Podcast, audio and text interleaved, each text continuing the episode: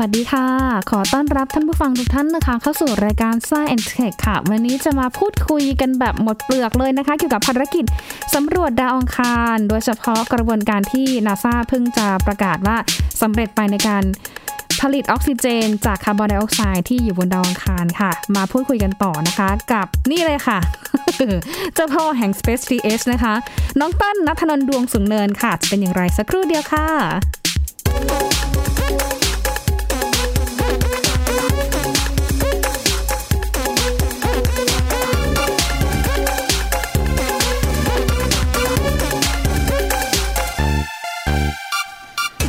เรียกได้ว่าสัปดาห์นี้นะคะ เป็นนิมิตหมายอันดีมากเลยนะคะสำหรับภารกิจการสำรวจดาวอังคารของยาน Perseverance ค่ะที่ช่วงต้นสัปดาห์ที่ผ่านมา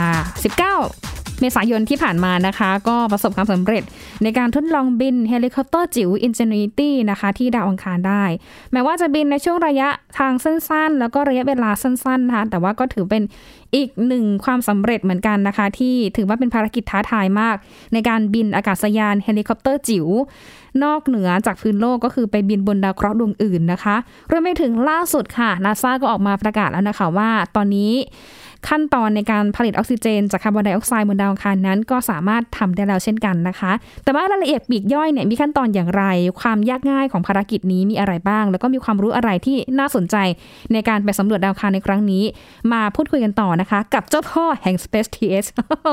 ถ้าใครเป็นแฟนดาราศาสตร์นะคะ คงจะรู้จักคนนี้เป็นอย่างดีนะคะ น้องต้นนัทนนท์ดวงสุงเนินค่ะ ผู้ก่อตั้ง Space TX แล้วก็บรรณาธิการของ Space TH ด้วยค่ะ สวัสดีค่ะน้องเต้นค่ะ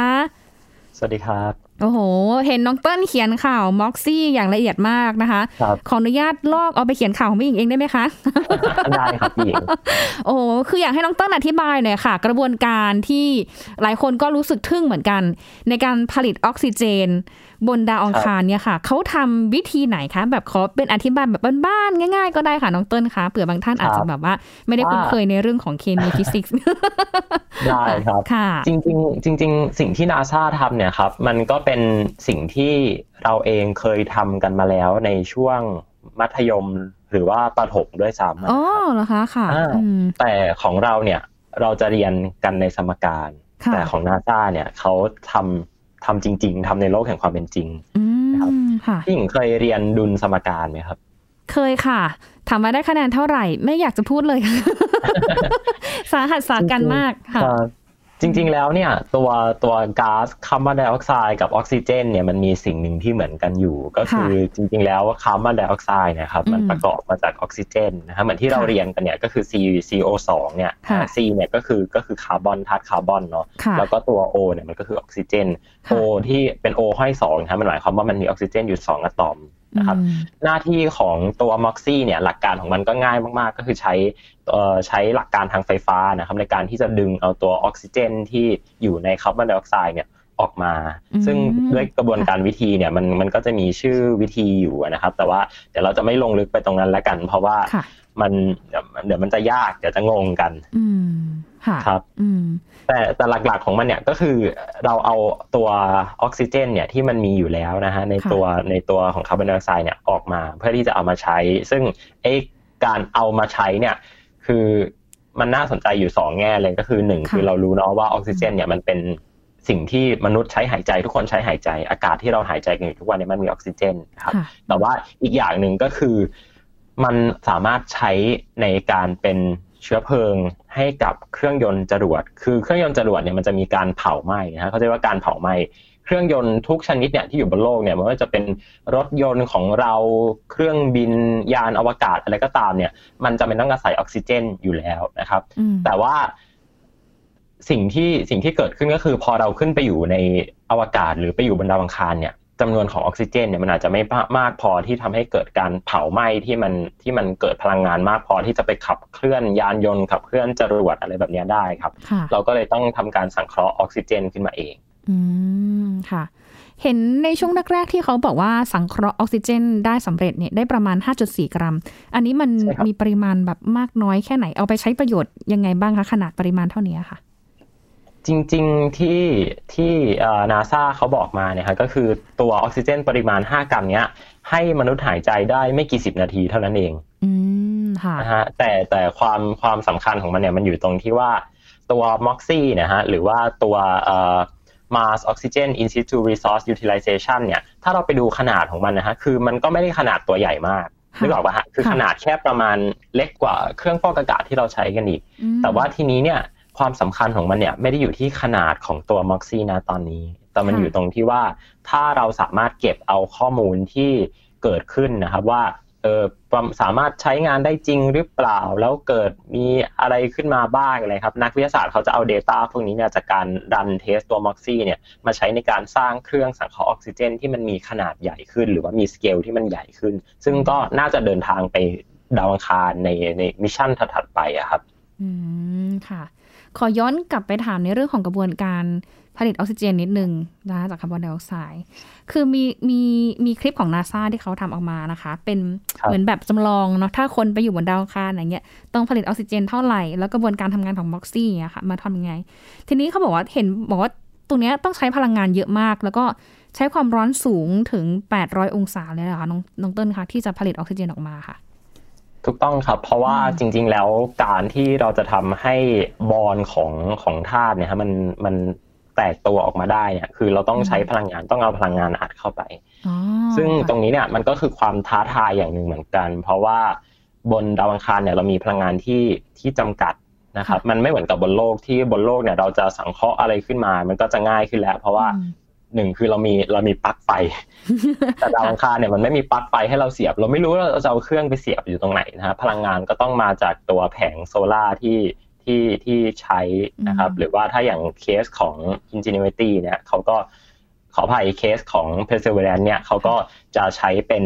ตัวกำเนิดไฟฟ้าที่ใช้พลังงานของ radioactive หรือว่าใช้กัมมันตรังสีนะทำให้มันเกิดความร้อน แล้วก็เปลี่ยนเอาความร้อนนั้นมา กำเนิดไฟฟ้านะฮะแล้วก็ไฟฟ้านั้นจะนำไปสู่อะไรก็อีกเรื่องหนึ่งแล้ว แต่ว่าเขาเขาจะดีไซน์อุปกรณ์โอ้นะคะ เข้าใจว่ากว่าที่จะผลิตออกซิเจนออกมาได้ได้ปริมาณเยอะขนาดนี้นะคะ คือถ้าสมมติว่ามองในภาพหลัก ๆ ในอนาคตนะคะ ถ้าจะส่งคนขึ้นไปผลิตจริงณตอนนี้ที่โลกของเราเนี่ยนะคะ มีการทดลองหรือประยุกต์เอากระบวนการผลิตแบบม็อกซี่เนี่ยมาใช้ประโยชน์กับโลกเราบ้างหรือยังคะ จริง ๆ บนโลกนี้เขาก็มีการการสตูดี้นะครับต้องบอกว่าจริง ๆ แล้วเนี่ยตัวม็อกซี่เนี่ยมันมีมันเป็นกระบวนการที่ที่เขาทำกันมีการศึกษากันอยู่แล้วบนโลกมากกว่านะครับ แต่ว่าการที่เอาไปดาวอังคารเนี่ยคือเราต้องการที่จะศึกษาว่าเออมันสามารถเอาไปใช้บนดาวอังคารได้จริงหรือเปล่าในสเกลระดับนี้แล้วถ้าเกิดเราต้องส่งมนุษย์ขึ้นไปอยู่บนดาวอังคารจริงๆเนี่ยเราจะต้องใช้ขนาดประมาณเท่าไหร่ อันนี้คือโจทย์หลักของม็อกซี่ที่เราต้องการจะศึกษา อืมค่ะ ต้นตามของนาซาตลอดน้องเข้าใจว่ามีความชัดเจนหรือยังคะว่านาซาเองเนี่ยวางแผน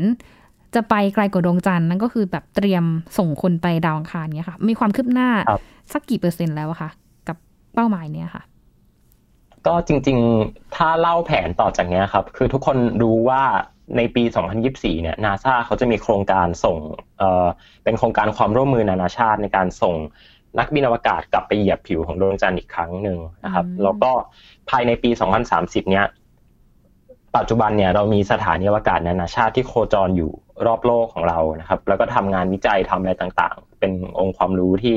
มาคอนติบิวให้กับโลกของเราเยอะแยะมากมาย ช่วงก่อนปี 2030 เนี่ยเขามีแผนที่จะทำสิ่งที่เรียกว่าเป็นลูน่าเกตเวย์นะครับลูน่าเกตเวย์เนี่ยก็คือเหมือนกับเรายกเอาสถานีอวกาศนานาชาติที่เคยอยู่บนวงโคจรของโลกเราเนี่ยฮะ ไปอยู่บนวงโคจรของดวงจันทร์ว้าวนะครับสามสามสามแสนกว่าโลนะฮะห่างออกไปอีกนะฮะสถานีอวกาศนานาชาติเนี่ยอยู่เหนือเราไปแค่สี่สี่ร้อยกว่าโลนะฮะประมาณสามร้อยสี่ร้อยห้าร้อยประมาณนี้ แต่พอไปอยู่ดวงจันทร์เนี่ยสามแสนโล คือมันมันไกลมากๆ แล้วมันเป็นเครื่องพิสูจน์ว่า เราจะต้องพัฒนาเอาพวกเทคโนโลยีต่าง ๆ เนี่ย ในการที่จะหมุนเวียนทรัพยากรโดยที่อาจจะ พึ่งพาโลกได้น้อยลงฮะคือสถานีอวกาศนานาชาติทุกวันนี้พึ่งพาโลกเยอะมากนะฮะจะทิ้งขยะก็ต้องบางทีเอาลงกลับมาทิ้งบนโลกจะขนน้ำขนเชื้อเพลิง อะไรก็ต้องใช้จากโลกส่งขึ้นไปหมดนะฮะถ้าเราไปดูสถานีอวกาศนานาชาติตอนนี้นักวินักนักบินอวกาศเนี่ยเขาเริ่มทดสอบการปลูกพืชบนสถานีอวกาศแล้วนะฮะเพราะว่าอะไรเพราะว่าเขารู้ไงว่าถ้าเขาต้องไปอยู่ที่สามแสนโลเนี่ยวงโคจรดวงจันทร์เนี่ย การจะส่งอาหารส่งน้ำอะไรกลับมาที่โลกเนี่ยมันมันอาจจะยังไม่สะดวกเท่าไหร่นะฮะอาจจะยากและมีต้นทุนที่สูง ดังนั้นเราปลูกพืชเองบนยานเลยดีกว่า เราผลิตอาหารเองได้บนยานเลยดีกว่าค่ะครับ แล้วก็พอระยะเวลาผ่านไปเนี่ย มนุษย์ก็จะค่อย ๆ เรียนรู้ว่าเออเราสามารถที่จะอยู่ได้ด้วยตัวเองโดยที่ไม่ต้องพึ่งทรัพยากรบนโลกได้อย่างไรนะครับ ซึ่ง ตอนนี้เนี่ยนาซาอาจจะยังไม่มีแผนที่ไปลงดาวอังคารโดยตรงที่เป็นภารกิจส่งมนุษย์นะครับ แต่ว่าโครงการลูน่าเกตเวย์เนี่ยก็เรียกได้ว่าเป็นฟอนเทียสูงสุดที่มนุษย์อยากที่จะไปศึกษา แล้วก็ใช้ชีวิตอยู่บนวงโคจรของดวงจันทร์ให้ได้ เพื่อวันหนึ่งเนี่ยเราจะเดินหน้าไปที่ดาวอังคารนะครับ แล้วก็เมื่อกี้นี้เนี่ยมันจะมีคอนเซปต์เรื่องของการที่เราสามารถ สร้างทรัพยากรขึ้นมาได้เอง โดยที่ไม่ต้องพึ่งโลกไอ้การสร้างทรัพยากรแบบนี้ครับ มันมีชื่ออยู่เหมือนกันนะฮะมันเรียกว่า in situ นะครับ in situ resource utilization ซึ่งไอ้ in situ resource utilization เนี่ยมันก็คือตัวย่อคำที่เป็นอยู่ในตัวย่อของ MOXIE ด้วยค่ะอ่าไอ้ MOXIE นะครับ M O X I E นะฮะมันมันมีไอ้ตัว I นะฮะก็คือ in situ resource utilization ซึ่งแนวคิดของ in situ resource utilization เนี่ยก็คือเหมือนที่ต้นพูดไปเมื่อกี้นี้ว่าเราเนี่ยรู้สึกว่าเออการที่จะต้องพึ่งพาทรัพยากรจากโลกเนี่ยมันมันมีราคาที่สูง มันจะต้องเสียเวลาในการส่งจรวดขึ้นไปอะไรเงี้ยครับ ดังนั้นเราเอาทรัพยากรบนดาวที่เราต้องการจะสำรวจเนี่ยมาผลิตสิ่งที่มันเป็นปัจจัยสี่ที่เราต้องการอย่างนี้เนี่ยมันจะคุ้มค่าแล้วก็ยั่งยืนมากกว่า นี่คือแนวคิดหลักของ In situ โห เท่มากเลยนะคะ คืออะอย่าว่าแต่แบบดาวอังคารเลยค่ะ ไปดวงจันทร์เนี่ยสามแสนกิโลเมตร ก็ถือว่าไกลพอสมควร แล้วไปคือต้องพยายามอยู่แบบนั้นใช้ทรัพยากรที่ที่มีแบบนั้นเนี่ย คือให้มันเกิดขึ้นมาได้ โดยลดการเดินทางกลับมายังโลกให้มากที่สุด มันเป็นอะไรที่มันเจ๋งมากแล้วก็อยากดูอยากอยู่ถึงวันนั้นจะได้เห็นความสำเร็จของมนุษยชาติด้วยนะคะว่า เป็นไปได้ไหมที่เราจะอยู่ในพื้นที่อื่น นอกเหนือจากโลกของเราได้อีกด้วยนะคะน้องเติ้ลครับ เท่มากๆเลย เออต้นเก่งเนาะถามอะไรก็ตอบได้หมดแล้วแล้วเรื่องของความคืบหน้าเนี่ยค่ะ โครงการที่จะไปดวงจันทร์หรือไปทดลองอยู่ดวงจันทร์เนี้ยค่ะ ตอนนี้เห็นบอกว่าอีกประมาณสักสองปีใช่ไหมคะ จะเริ่มเป็นรูปเป็นร่างแล้วนะคะ อยากให้น้องต้นเล่าให้ฟังหน่อยค่ะว่าเฟสแรกในการที่จะไปดวงจันทร์เนี่ยเขาวางแผนเฟสแต่ละเฟสยังไงบ้างอะคะ สิ่งที่จะเกิดขึ้นในช่วงปีนี้ถ้าโชคดีนะฮะ ถ้าโควิดเขาไม่เล่นงานเราอีกรอบเนี่ย เราจะได้เห็นการทดสอบที่ชื่อว่า Artemis 1ฮะ Artemis เนี่ยคือชื่อโครงการใช่ไหมฮะ เหมือนกับตอนอพอลโลเนาะ แล้วอพอลโลที่ไปลงจอดดวงจันทร์ได้เนี่ยก็คืออพอลโล 11อ่าอพอลโล 11 เนี่ยก็คือก็คือประมาณสองสามปีหลังจากที่เกิดโครงการอพอลโลขึ้นแล้วนะฮะ ทีนี้ Artemis 1เนี่ย มันเป็นโครงการที่นาซาเขาจะส่ง ตัวยานอวกาศนะฮะที่ชื่อว่ายานโอไรออนนะฮะแล้วก็ตัวจรวดเนี่ยจรวด SLS Space Launch System เนี่ยส่งขึ้นไปทดลองบินดูบินตามตาม trajectory จริงนะฮะว่าเออมันจะสามารถที่จะไปดวงจันทร์ได้จริงหรือเปล่าจะต้องทดสอบอะไรยังไงนะฮะซึ่งการทดสอบเนี้ยก็ถ้าโชคดีนะฮะต้นย้ำว่าถ้าโชคดีก็น่าจะเกิดในปีนี้ครับแล้วก็เป็นเรียกว่าเป็นเฟสแรกของโครงการ แต่ว่ามนุษย์เนี่ยอาจจะยังไม่ยังไม่ได้ขึ้นไปด้วยนะครับเพราะว่า ต้องดูเรื่องของความปลอดภัยดูเรื่องของอะไรเป็นหลักด้วย แต่ว่าถ้าเอาแบบตามแผนจริงๆเนี่ย 2024 เนี่ย คือปีที่มนุษย์จะไปเหยียบดวงจันทร์อีกรอบหนึ่งแล้ว ซึ่งเอาจริงมันเร็วมากๆนะฮะ นี่ 2021 ใช่ใช่แป๊บเดียวนะคะอืม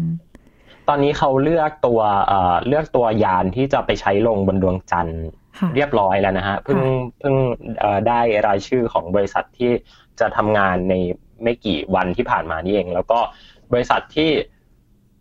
ได้ชนะสัญญานะฮะในการส่งนักบินอวกาศไปลงดวงจันทร์เนี่ย แน่นอนครับ SpaceX ของอีลอนมัสอืมนะคะนี่เขาประมูลกันเรียบร้อยแล้วนะฮะ แล้วก็ได้รายชื่อแล้วมาเป็น SpaceX เนี่ยค่ะ กับยานชื่อ Starship ใช่ไหมคะใช่ครับยาน Starship โอ้ทำไมเขาเลือกอีลอนมัสก์ทั้งทั้งที่ก็มีทั้งโบอิงนะก็นี้ก็ชื่อเสียงดีมากนะคะ หรือแม้แต่บริษัทของเจฟเบซอสนะคะ Blue Origin เขาก็แบบลงแข่งด้วยทำไมถึงเลือกอีลอนมัสก์ค่ะ สนใจอยู่ นั่นก็เป็นนั่นก็เป็นคำถามที่ Blue Origin นะฮะเขาก็ถามตั้งคำถามไปที่นาซาอย่างนี้เหมือนกันนะฮะถ้าเราไปดูข่าวล่าสุดเนี่ยจะมีข่าวว่าเหมือนกับทางทางบูไอจินนะก็ไปโวยวายกับนาซาว่าทำไมถึงเลือก SpaceX อะไรเงี้ยแต่ว่าอันนี้เนี่ยด้วยกระบวนวิธีการเลือกอะไรเนี่ยต้นก็ไม่รู้ว่านาซาเขาใช้วิธีการยังไงนะ แต่ถ้ามองจากในมุมต้นเนี่ย SpaceX เนี่ยเขามีผลงานที่เป็นรูปธรรมเยอะมากนะครับ ก็คือมีตั้งแต่การทำจรวดที่สามารถกลับมาลงจอดเองได้ ซึ่งอันนี้ก็สำเร็จในตั้งแต่ปี 2015 นะฮะค่ะอืมสำเร็จมา 6 ปีแล้วนะฮะค่ะถือว่าถือว่าเป็น heritage ของ SpaceX ไปแล้วนะฮะ แล้วก็ยังไม่นับรวมถึงสัญญาที่ SpaceX เขาสามารถส่งนักบินอวกาศขึ้นไปสู่สถานีอวกาศนานาชาติได้สำเร็จ อันนี้คือปี 2019 นะครับอ่าแล้วก็ ยังมีโครงการอะไรต่างๆ มากมายนะครับ โครงการที่เรียกได้ว่าเป็นบทพิสูจน์ว่า SpaceX เนี่ยมีความเชี่ยวชาญด้านอวกาศจริงๆครับก็เอาจริงก็คือเราไม่แปลกใจว่าทำไม NASA ถึงได้เลือก SpaceX เป็นบริษัทคู่สัญญาที่เข้ามาทำนะฮะในขณะเดียวกันอืมบริษัทเอ่อ Blue Origin เนี่ยแม้ว่าเขาจะมีผลงานนะฮะตัวยานโคจรที่ขึ้นไป บนบนเอ่อเหนือเส้น Kármán line นะฮะที่เป็นค่ะเส้นแบ่งระหว่างโลกกับอวกาศเนี่ยค่ะแต่ว่ายานลำนั้นเนี่ยก็เป็นยานที่เขาเรียกได้ว่าทำวงโคจรแบบ sub orbital ก็คือยังไม่ได้โคจรรอบโลกจริงๆคือแค่ขึ้นไปแล้วก็ลงมานะครับอืมค่ะอืมอย่างไรก็ตามเนี่ยต้นไม่ได้รู้สึกว่างานของ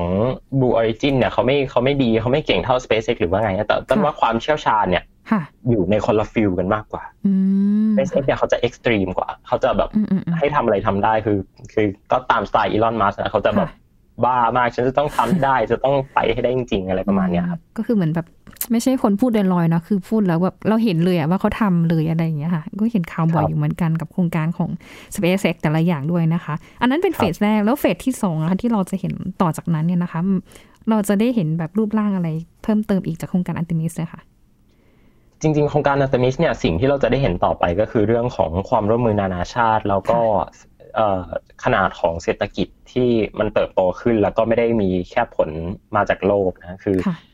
มันจะเป็น non territorial economy ก็คือเป็นเศรษฐกิจที่ไม่ได้อยู่แค่บนพื้นโลกอีกต่อไปแล้วแต่อืมจะไปอยู่บนดวงจันทร์แล้วเป็นอืม moon economy แล้ว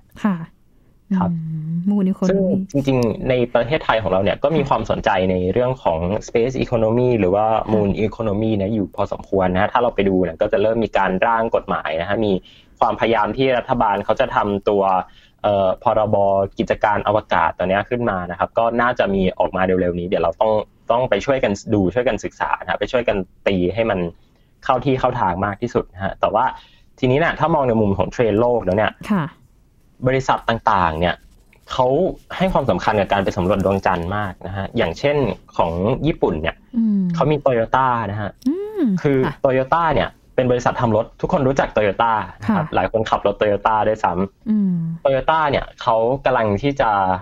ผลิตรถขึ้นไปวิ่งบนดาวอังเออเป็นบนดวงจันทร์อืมค่ะ ครับ ถามว่าทำไมเขาต้องผลิตรถขึ้นไปวิ่งบนดวงจันทร์ เพราะว่า มันคือเหตุผลเดียวว่าทำไมเอ่อบริษัทรถยนต์นะครับบริษัทรถยนต์หรือบริษัทน้ำมันเนี่ยจะต้องไป support หรือว่าเป็นสปอนเซอร์ให้การแข่งขันฟอร์มูล่าวันอืมอ่าเพราะเขาต้องการโชว์เทคโนโลยีขั้นสุดนะฮะแล้วก็เทคโนโลยีขั้นสุดของเขาเนี่ยสุดท้าย มันก็นำกลับมาเป็น consumer product ที่เราใช้กันอยู่ทั่วไปว้าครัวบค่ะ ซึ่งซึ่งมัน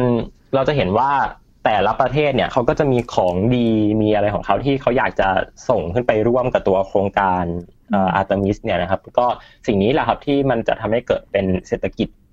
ยุคใหม่ที่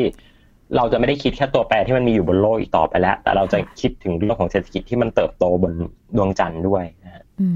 มเหมือนที่อาจารย์สลันเคยเคยให้สัมภาษณ์ไปก่อนหน้านี้เนาะที่อาจารย์บอกว่าครับคือมันไม่ใช่แค่แบบว่าเออส่งยานไปดวงจันทร์ส่งอะไรไปอย่างเงี้ยแต่ว่ามันมันมีผลทางอ้อมมากกว่านั้น โดยเฉพาะเรื่องของเศรษฐกิจอวกาศ แล้วก็ทำให้หลาย ๆ เจ้าหลาย ๆ ชาติเองเนี่ย พัฒนาเทคโนโลยี แล้วก็แสดงศักยภาพ การผลิตเทคโนโลยีในเกรดอวกาศได้เพิ่มมากขึ้นเนาะไม่แน่ใช่ครับเอาอาจจะได้นั่งรถยนต์แบบเกรดอวกาศก็ได้น้องเต้นต้องนะคะ แต่ว่าตอนนี้คือเกรดธรรมดายังผ่อนไม่หมดเลยนะคะ จริงๆจริงๆแล้วคอมพิวเตอร์ที่ค่ะเราใช้กันอยู่ทุกวันเนี้ยครับโทรศัพท์มือถือที่เราใช้กันอยู่ทุกวันเนี้ยก็อืมเรียกได้ว่าเป็น spin-off จากเทคโนโลยีอวกาศนะฮะว้าวเพราะว่าค่ะตอนที่โครงการอพอลโลเกิดขึ้นมาเนี่ยเอ่อ ตอนนั้นเนี่ยนาซาเขาต้องไปหาเอ่อต้องไปหานักวิจัยนะฮะซึ่งตอนนั้นเนี่ยนาซาเขาก็เลือก MIT ให้เป็นสถาบันวิจัยแรกที่เข้ามาช่วยดูเรื่องของอืมระบบต่างๆนะคอมพิวเตอร์อะไรต่างๆ ซึ่งสุดท้ายมันได้สิ่งที่เรียกว่า Apollo Guidance Computer ค่ะสถาปัตยกรรมของมันเนี่ยมันจะใกล้เคียงกับคอมพิวเตอร์ที่เราใช้กันอยู่ทุกวันนี้นะฮะอืมสุดท้ายแล้วเนี่ยการเกิดขึ้นของ Apollo เนี่ยมันก็ทำให้ มันก็ทำให้เกิดการพัฒนาสิ่งที่เรียกว่าไมโครชิปขึ้นมานะฮะคือเป็นชิปตัวเล็กๆนะเมื่อก่อนคอมพิวเตอร์ขนาดใหญ่เท่าบ้าน แต่เราไม่สามารถเอาคอมพิวเตอร์ขนาดใหญ่เท่าบ้านไปอยู่บนดวงจันทร์ได้ เราก็เลยต้องพัฒนาคอมพิวเตอร์ที่มันขนาดเล็กมากๆฮะแล้วคอมพิวเตอร์ขนาดเล็กมากๆเนี่ยจำเป็นต้องใช้สิ่งที่เรียกว่าไมโครชิปแล้วองค์ความรู้ที่ได้จากการผลิตไมโครชิปให้กับโครงการอพอลโลเนี่ยมันก็ตกทอดมาสู่นักวิจัยอะไรต่างๆนะสุดท้ายเขาไปเปิดบริษัทกัน ก็ กลายเป็นซิลิคอนแวลลีย์ขึ้นในที่สุดนะจริงๆซิลิคอนแวลลีย์เนี่ยที่ปัจจุบันมี Facebook Microsoft Google Apple อะไรกันเนี่ย จริงแล้วเกิดขึ้นมาจากโครงการอพอลโลนะฮะดังนั้นดังนั้นพี่หญิงลองนึกดูว่าถ้าอาร์ทิมิสเข้ามาเนี่ย มันจะทำให้เกิดอะไรขึ้นอีกในอนาคต ซึ่งมันน่าตื่นเต้นมากอืมรอดู เพราะว่าปีนี้ก็มีข่าวเหมือนกันว่าเขาจะเริ่มทดลองส่งยานอาร์ทิมิสหนึ่งไปในในโครงการนี้ด้วยใช่ไหมคะ ในปี 2021อืมใช่ครับ แล้วปี 2024 เนี่ย ได้ตัวนักบินหรือยังคะที่บอกว่าจะส่งไปทั้งสี่คนไปลงดวงจันทร์เนี่ยค่ะ มีประกาศออกมาหรือยังคะน้องเติ้ลยังไม่ได้มีประกาศชื่อนักบินเลยครับนี่ก็ต้องรอรอดูอยู่เหมือนกันว่าจะเป็นใคร แต่ว่าแน่นอนว่าตำราเรียนก็คงต้องบันทึกไว้ครับว่าเป็น นักบินอวกาศกลุ่มใหม่นะใช้คำว่ากลุ่มใหม่ที่จะได้ไปเหยียบดวงจันทร์อีกครั้งหนึ่งเนาะตื่นเต้นมากอะขนาดฟังเต้นพูดยังคนลุก คืออยากรอดูเหมือนกัน อยากรอดูถ่ายทอดสดค่ะเพราะว่าอย่างสมัยอพอลโล คือเอาพุ่งตรงก็เกิดไม่ทันอะเนาะ ก็ดูแต่ภาพเก่าๆแบบสมัยก่อนไปอย่างเงี้ยค่ะ แต่ว่าจะมีมีนักข่าวท่านหนึ่งที่แกเกิดทันนะ แล้วแกก็มาเล่าให้ฟังคุณสุทธิชัยยุ่นน้องเติ้ลใช่ครับก็พี่ชมพู่จากสดรนาริศนะคะก็บอกว่าคุณสุทธิชัยเนี่ยเกิดทันแล้วสมัยที่เขาส่งนักบินอวกาศในโครงการอพอลโลเนี่ยคุณสุทธิชัยก็ดูถ่ายทอดสดในตอนนั้นด้วย แกก็เลยเหมือนมาเล่าเหตุการณ์ให้ฟังอะไรอย่างเงี้ยค่ะ ก็ไม่แน่เนี่ย ถ้าเป็นรุ่นเราอย่างเงี้ยเราก็จะได้มีโอกาสเล่าให้ลูกหลานได้ฟังว่าเฮ้ยเนี่ยทำข่าวมาแล้วข่าวอาร์เทมิสเนี่ยไปทำข่าวมาแล้วแล้วมีโอกาสได้ดูด้วยเนี่ยก็ขอให้แบบโควิดมันซาแหละเราจะได้เห็นการเดินหน้าโครงการที่แบบว่าแบบพุ่งได้เต็มที่เลยนะคะ แล้วก็มันเป็นเหมือนแบบสิ่งที่กำลังจะเกิดขึ้น แล้วก็เริ่มต้นในปีนี้นะคะ กับการเดินทางกลับไปสู่ดวงจันทร์อีกรอบหนึ่งในอนาคต แล้วก็แล้วก็เป็นอีกภารกิจหนึ่งนะคะ ที่จะปูทางเดินทางไปได้ไกลกว่านั้นนั่นก็คือดาวอังคารเออนี่ก็งงอยู่ว่าต้นรายการเนี่ยพูดถึงดาวอังคารแล้วว่าท้ายรายการเนี่ยมันดวงจันทร์ได้ยังไง